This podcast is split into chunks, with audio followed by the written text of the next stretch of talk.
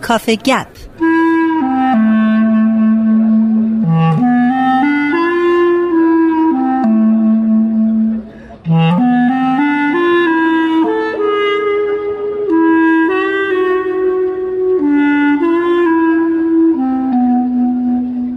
جناب خورسندی خیلی خوشحالم دوباره میبینمتون. ممنونم خیلی ممنون. ما تو این سه دو سه هفته در مورد تعالیم دیانت بهایی صحبت کردیم به خصوص تمرکزمون بود روی وحدت اساس ادیان که شما گفتین که به دو نکته اشاره کردین که توی همه ادیان وجود داره. یکی تقدم روحانیت بر مادیات یکی هم نگاهی که اون ادیا به مقام انسان دارن که چقدر که چقدر متفاوت و نگاه عالیه.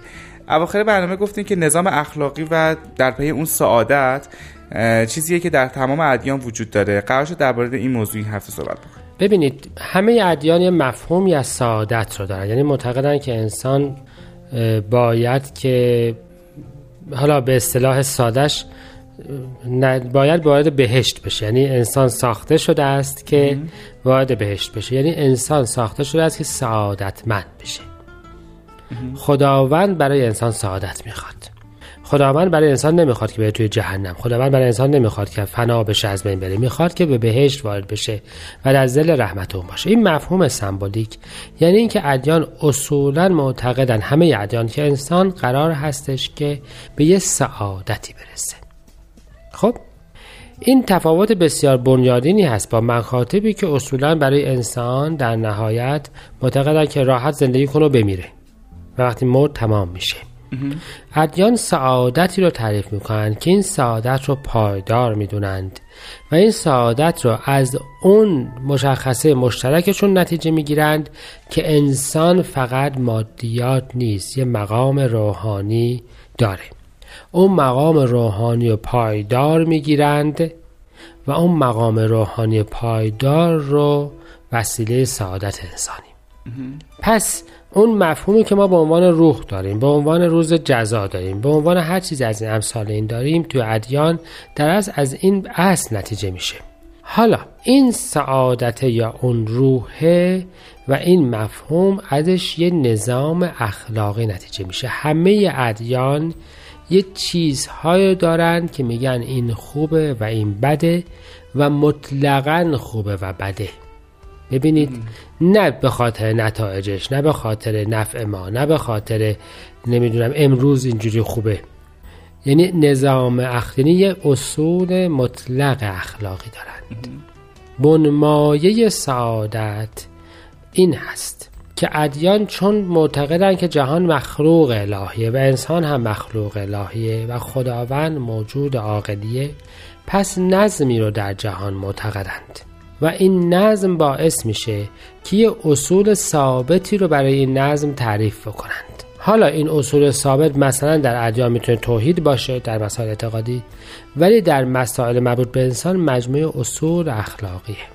اصول اخلاقی مثل امانت مثل خیرخواهی و امثال مثل عدالت. ببینید اصل اساسی ادیانه. این اصول اخلاقی است یعنی عدالت همیشه خوبه. اینها رو وسیله سعادت پایدار انسان می‌دونن. پس یکی از مشترکات ادیان وقتی میگیم وحدت اساس ادیان این هست که سعادتی رو برای انسان تعریف می‌کنند که نتیجه آرامش انسانی است آرامش قلب انسانی است. که دو وجه حیاتش در تعادل باشه. یعنی هم از لحاظ جسمی و هم از لحاظ روحی. و از لحاظ روحی در وضعی در تعادل در آرامش در سعادت که به یک مجموعی از اصول معتقد و عامل باشه. پس ادیان همشون نظامی اخلاقی دارند. این نظام بر یه اصول ثابت استواره. و به همین جهت از انسان ها می‌خواهند که بدون توجه به نتایجش به اون اصول پایبند باشند. یعنی اینکه تو راست بگو ولو اینکه راست گفتن باعث بشه که آسیب ببینی.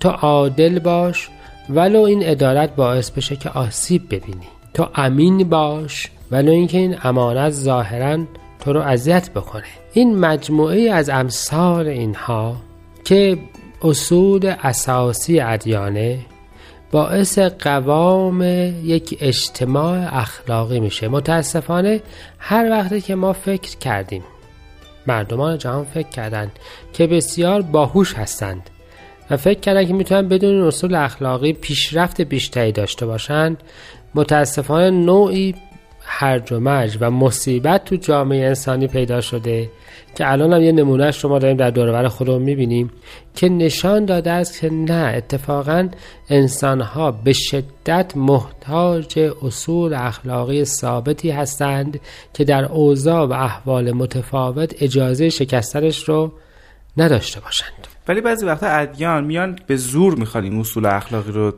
چیز بکنن گسترش بدن. یا مثلا جریمه حتی می‌ذارن برای ببینید اولا به زور گسترش دادنش نتیجه ادیان نیست نتیجه پیروان ادیانه. یعنی اینکه از یک کشفهمی حاصل میشه که افراد فکر می‌کنن یا مؤمنین فکر می‌کنند که با زور هم می‌شود که اصول اخلاقی رو ترویج کرد. و به بهش رفت. حالا بالاخره به بهش رفت یا امثاله اما اصل مطلبی که هست این هستش که اصول اخلاقی زوری نیست و ادیان تو همه ادیان چنین چیزی ذکر شده. ببینید من بعضی اوقات یه مثالی می‌زنم و شاید خیلی هم بی ربط نباشه. شما یه آشپزخونه دارید که توش نمک هست فلفل هست دارچین هست جوش شیرین هم هست انواع سبزیجات هم هست. کتاب آسمانی همه ادیان یه چیز شبیه این آشپزخونه است.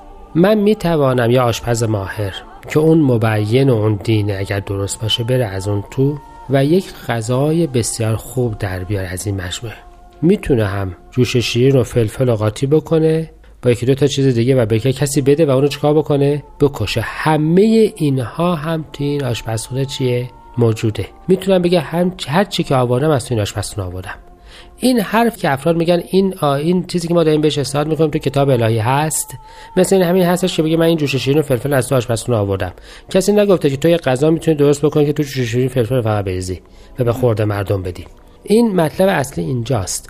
بله تو ادیان یه مجموعی از آیات هست. ولی تو مثلا حتی اسلام که بیشتر از همه الان مورد این فشار هستش که به زور شاید داره باعث بعضی از امور میشه. آیه لا اکراه دین هم هست. چه کسی گفته که این اصل نیست و آیات عذاب و قصاص اصله؟ من اصل مطلبم اینجاست که تو ادیان این هست. اتفاقا تعلیم وحدت اساس ادیان برای همین هست. که این کشفهمی هایی که فکر کردیم بعد این شکلی باشه از خودمون دور بکنیم و یه جور تازه به مطلب نگاه بکنیم. اون موقع متوجه میشیم که ادیان چه شباهت هایی دارن و این شباهت ها چقدر اساسی و باعث خیره.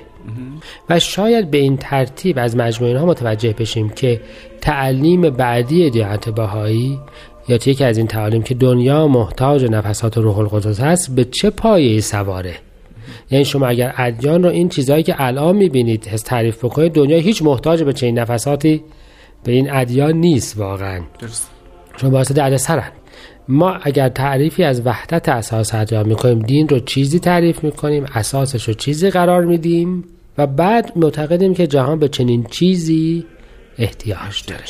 پس شاید من می‌تونم اینجوری عرض بکنم که چیزی که بیشتر در جهان موجوده وحدت شکل ادیانه. تا حالا بعض اوقات بهش توجه شده.